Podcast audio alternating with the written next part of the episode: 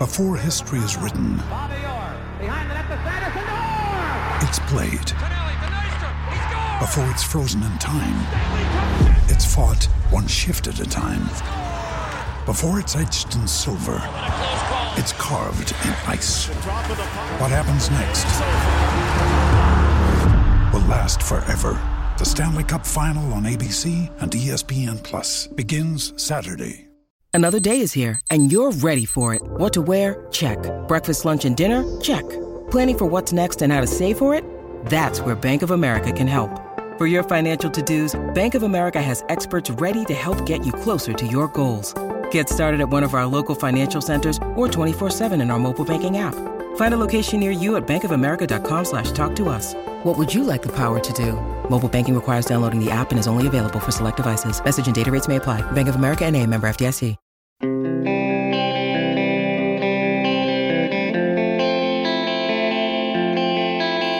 So the Hurricanes are out?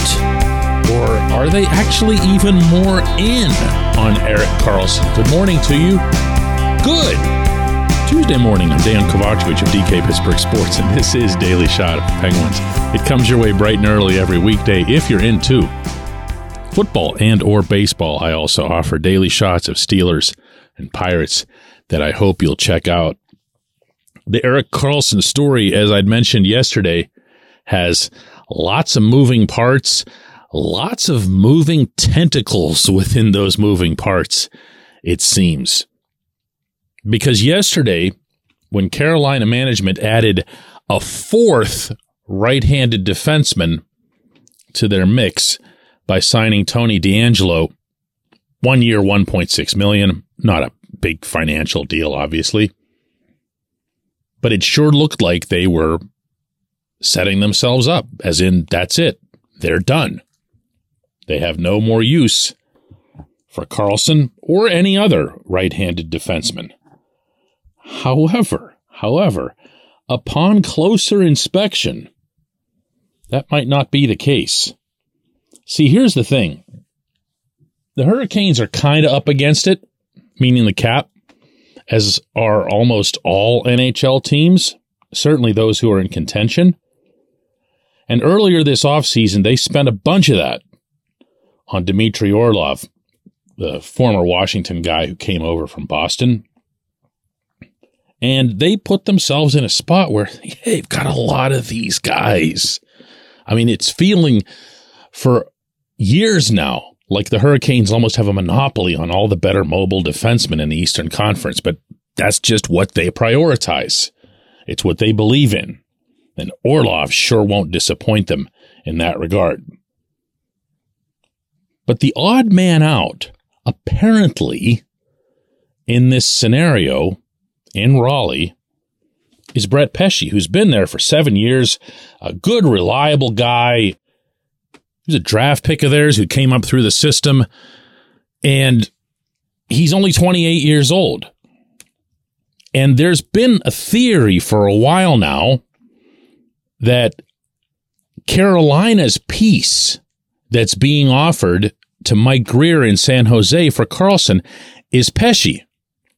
Now, we can get into a back and forth as to who was a better defenseman between Pesce and the Penguins' Jeff Petry over different points of their career, but you can't do it now. You can't do it now. Petry's eight years older, and Petry's more expensive. Pesce's four million, Petry's six million. And who knows what other components might be in on the Carolina end. Carolina might not be saddling, for example, the Sharks with Mikael Granlund's salary. Five million. So as much as I saw yesterday, saw, heard, read everywhere that this was a sign that the Hurricanes are done and they're out on Karlsson, no, no, no. Signals were sent out already that they're not done on the blue line. And all of this begs the question, purely from the Pittsburgh perspective how far do you go? How far do you go? Because if you're the Sharks, and as I'd mentioned this yesterday, if you're Grier and you've got your player telling you he wants out, and you know everybody else has cap constraints and everyone knows your guy wants out and everyone has no money to spare to pick up your $11.5 million megastar defenseman off of you. You've got almost no bargaining power, but almost isn't none. And if Grier looks in the direction of Raleigh and says, You'll give me Brett Pesce and I don't know, some other future stuff, you know, draft picks, prospects, whatever. And Pittsburgh's going to give me two guys, one of whom I have no use for, meaning Granlund, and Petry, who's not going to be of any use to me maybe after the coming season, maybe not even this coming season. So uh, here, Kyle Dubas, is what I, Mike Grier, want. I want Marcus Pettersson. Pettersson's a fairly expensive player. He's right around that same range. Difference is, Pettersson is a younger guy who stepped up last season and for significant stretches was Pittsburgh's very best guy at the position. That allows Grier to not only collect all of his future wares, but also to save some face with that franchise's fan base. Listen, I mean, we understand we're not getting Karlsson back, but this guy's a pretty good hockey player. Instead of what it would appear like the only viable deal with the Penguins would be, which is just a complete I have to move this guy, so I'm going to move this guy type of transaction. So I'll ask it again. Let's presume, again, this is purely hypothetical. I have never once heard Marcus's name from inside anything. So please don't say, I rumor this, rumor that. No, Okay, I have no idea as to whether or not Marcus's name has ever come up.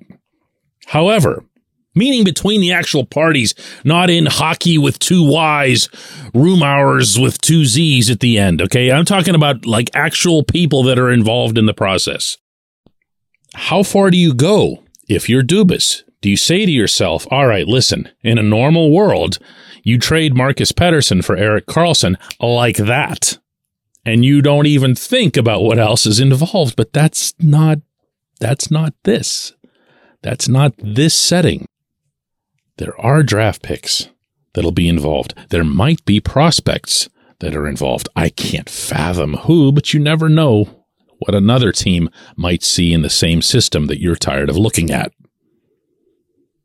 There's going to be other components to it as well. A lot of it just heavily cash involved. And to do all that, and then to throw in, which is what it would feel like, Pettersson, I don't know. I don't know. At some point, at some point, you have to say that's enough of just getting rid of the younger players or not playing the younger players, or worse by far, not having any younger players. When we come back, J1Q.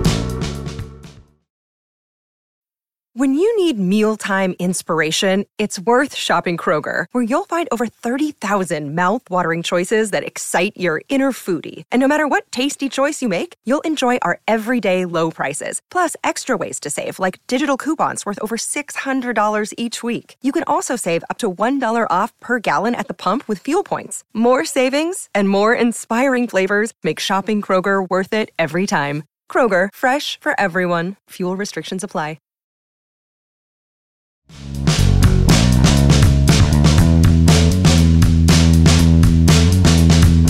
Today's J1Q, since this is apparently the all Swedish edition of Daily Shot of Penguins, comes from Lasse Eriksson over in Sweden. He says, Hi, DK. Love your daily shots over here. I have a question for you. Who would you rank in fifth place on the Penguins all time list behind Mario Lemieux, Sidney Crosby, Jaromir Jagr, and Evgeny Malkin? And I'm not going to lie to you, Lasse. I, I gave this first just a instant of thought and came up with the answer. But then I backed off and said, hang on a second. I mean, they've been around for half century and change, won a lot of championships, won a lot of individual awards. Let's give this some real thought. And I did. And I thought about the goaltending position to start there. And Tom Barrasso just now going into the Hall of Fame And I thought about Marc Andre Fleury, who holds all of the goaltending records. And he'll have a shot at the Hall himself someday. Then I thought about other forwards, all these forwards, all these phenomenal forwards and scorers who've passed through. And even going back into the 70s when Lucky Pierre LaRouche was putting up 54 goals, Rick Kehoe was a 50 goal guy. The supporting cast that would end up being built eventually around Mario with half of that group going into the hall Now, on into the 90s. And if we were talking about talent alone, nothing other than talent, Alexei Kovalev makes it somewhere onto this list. I don't care where, he just does. But at the end of the day, you don't really have to overthink things. I've been saying for years now, including when it was very much uncool, that Chris Letang is the greatest defenseman in franchise history. Please don't come back at me with Paul Coffey, who was only here for five years, Larry Murphy, who was only here for that long. Yes, they've richly earned their spots in the Hall. Coffey's one of the greatest offensive defensemen the game not only has ever seen, will ever see. Just wasn't here very long. Letang's been here for 17 years. Letang's been here for three cups. Letang holds every record that you could possibly cite for a defenseman with this franchise. Now, he's never gotten a Norris trophy, and I don't know that he will at this stage of his career, although we have seen uh, over time in hockey where defensemen will have truly spectacular years, even into their late 30s. Raymond Bourque jumps out for me in that category, but he's the one. He's the one. I would put him above any of the goaltenders I'd consider. I would put him above any of the forwards that I'd consider, and I would put him well above any of the defensemen.